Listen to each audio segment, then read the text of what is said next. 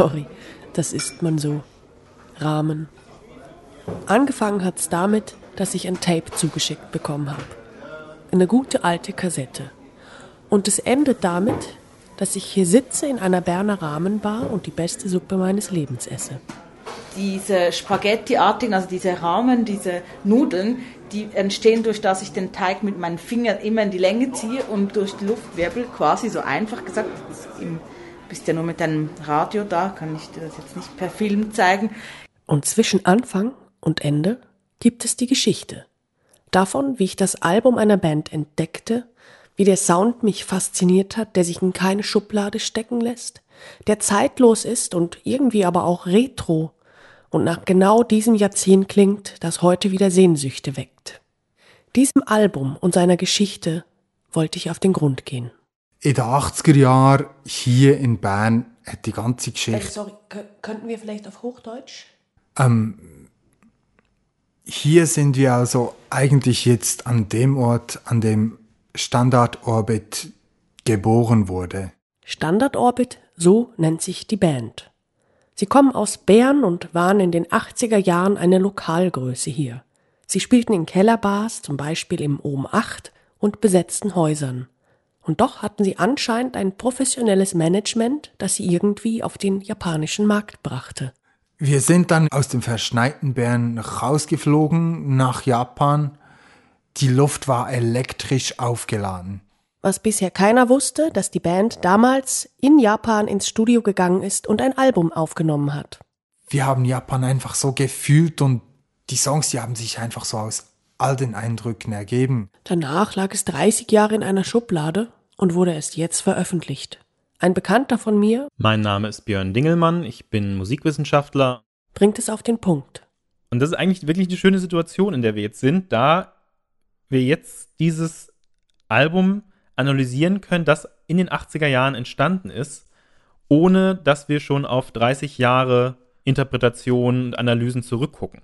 Wir können quasi ganz frisch auf dieses authentische Werk aus den 80er Jahren schauen und gucken, was uns das heute sagt.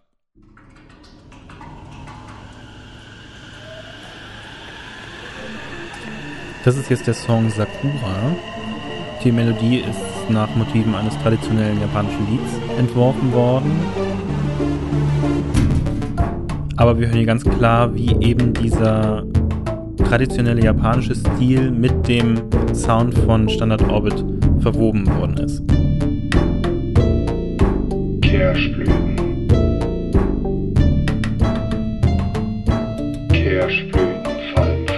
Glaube, dass man in dem Song ganz gut erkennt, das große Thema, das die Band damals bei dieser Japan-Tour umgetrieben hat. Und zwar diese Verbindung von Tradition und Technik, die sie in Japan eben vorgefunden haben und die einfach eins zu eins auch ihr musikalisches Verständnis wiedergespiegelt hat.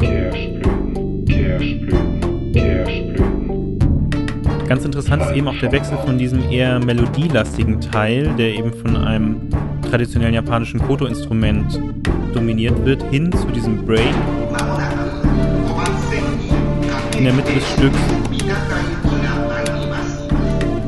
wo eher die Krachinstrumente vorherrschend sind.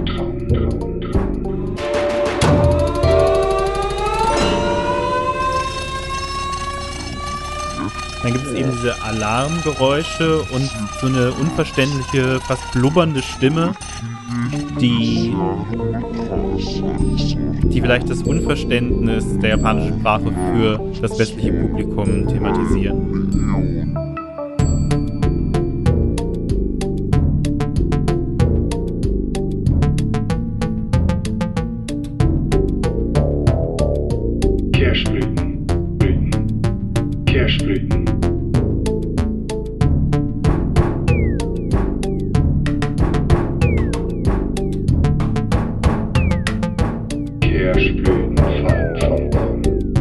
Wieder die Kirschblüten fallen vom Baum, eindeutig klischierte Bilder, die man mit Japan assoziiert, werden aufgemacht. Kirschblüten. Also die zerbrechlichen, weichen, leichten Kirschblüten. Aus ist der Traum, Traum, Traum. Die sich natürlich mit diesem harten Sound der benutzten Instrumente total reiben.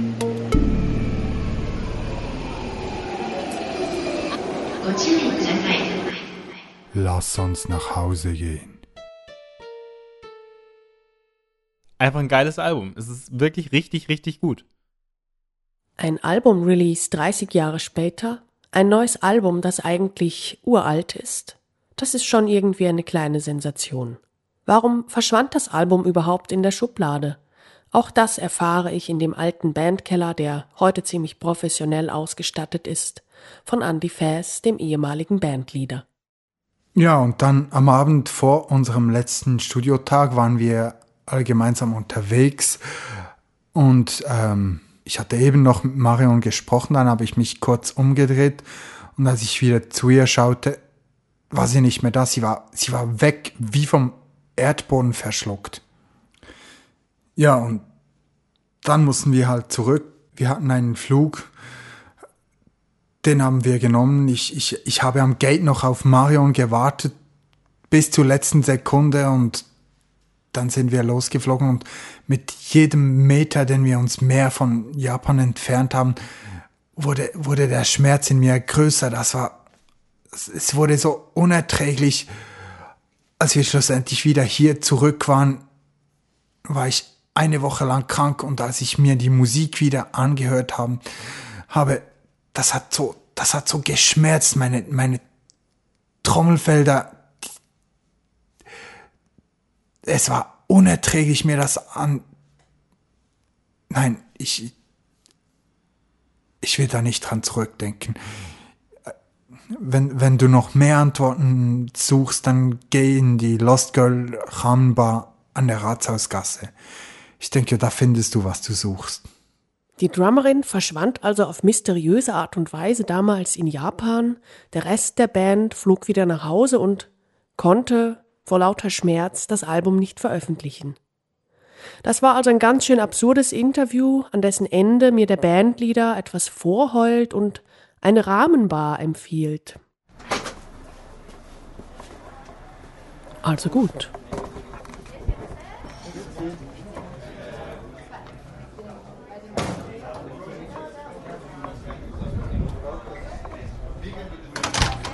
In der Rahmenbar kamen mir nicht nur die Speisen bekannt vor, die die gleichen Namen hatten wie die Tracks des Albums, sondern auch die Frau, die anscheinend die Chefin war. Können wir Duzis machen? Sollen wir Duzis sagen? Ja. Kann ich dich Marion nennen? Ja, sicher. Also ich bin äh, Linda. Hallo Linda. Marion. Marion Mühlemann, alias M. Glitzer, die seit 1988 in Japan verschwundene Drummerin. Die Geschichte wurde absurder und absurder. Der Vollständigkeit halber habe ich aber auch mit M. Glitzer darüber gesprochen, wie sie damals in Japan verschwunden ist.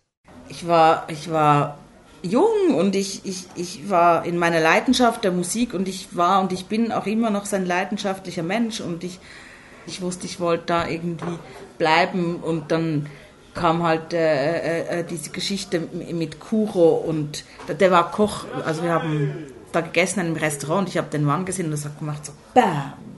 Das war so crazy.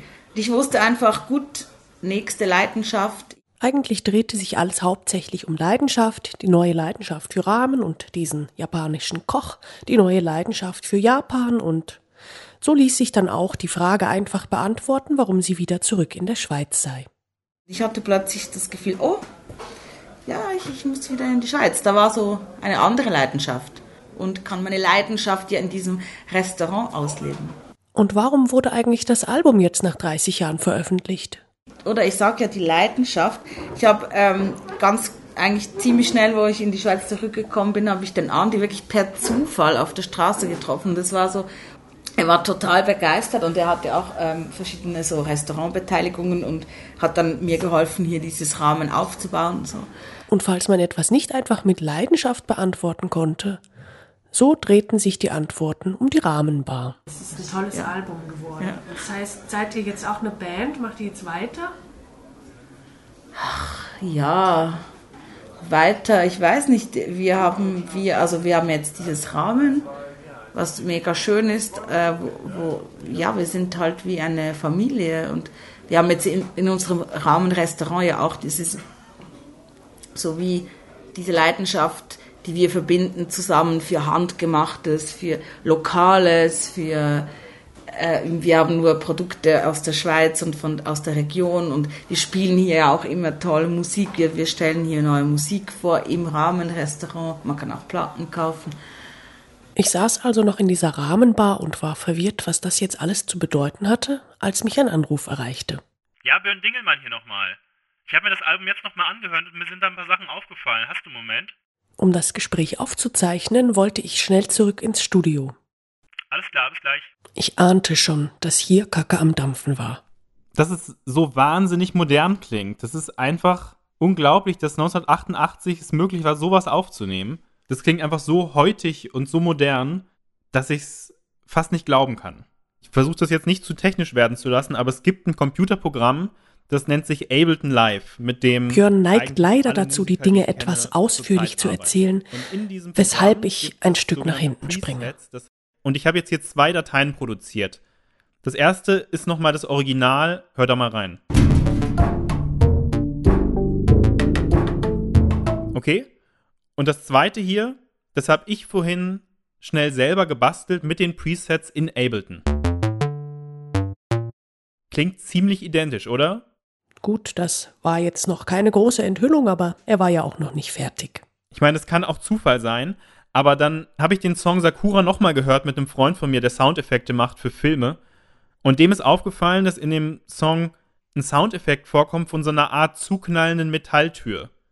Und dieser Freund von mir ist so ein Nerd, dass er Ich erlaube mir hier eben nochmal vorzuspulen. Aus einer Sounddatenbank ist. Metal Bolt.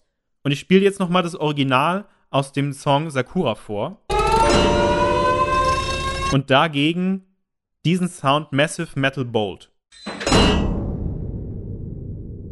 Das Merkwürdige daran ist, dass diese Sounddatenbank erst 1996 auf den Markt gekommen ist. Das war, wenn auch etwas ausschweifend erklärt, eine wichtige Entdeckung, aber noch lang nicht alles, was Björn rausgefunden hatte. Du kennst doch ab Minute 1,20 diese tiefe, unverständliche Stimme.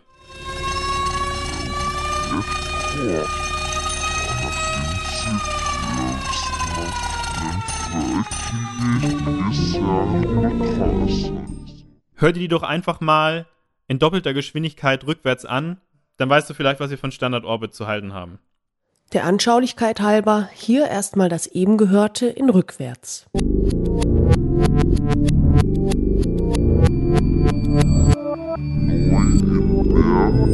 Ja, da kann man schon was erahnen und jetzt in doppelter Geschwindigkeit rückwärts und man bekommt das hier. Neu in Bern, Lost Girl Rahmen. Rathausgasse 38, täglich geöffnet von 12 bis Mitternacht. Auch Takeaway. Tja, da wird einem wohl mit einem Album eine Suppe verkauft. Und ich bin anscheinend drauf reingefallen. Aber auch wenn die ganze Geschichte sich als riesengroße Lügengeschichte entpuppt hat, so ist es doch irgendwie auch eine gute Geschichte. Schließlich gehört zur Musik ja immer auch der Mythos. Ich freue mich, wenn ihr nächstes Mal wieder einschaltet, wenn es heißt Lindas Musiksendung. Präsentiert von Kanal K. In meinen Seminaren geht es vor allem um synchrone und quasi-synchrone Granularsynthese, Frequenzmodulation, Oszillatoren. Mit Dank an Stefan Dorn. Wie wenn das Universum aufgebrochen wäre und ich so ein kleines Sandkorn wäre, das ins All hinausschwebt. Tease by. Der Teig ist mega einfach, aber die Technik, also ich war jetzt 30 Jahre da und ich habe ich hab 25 Jahre gebraucht, um die Technik zu können. Cheyenne Mackay. Friederike Schmidt-Collini. Bettina Riechener und Christina Baron.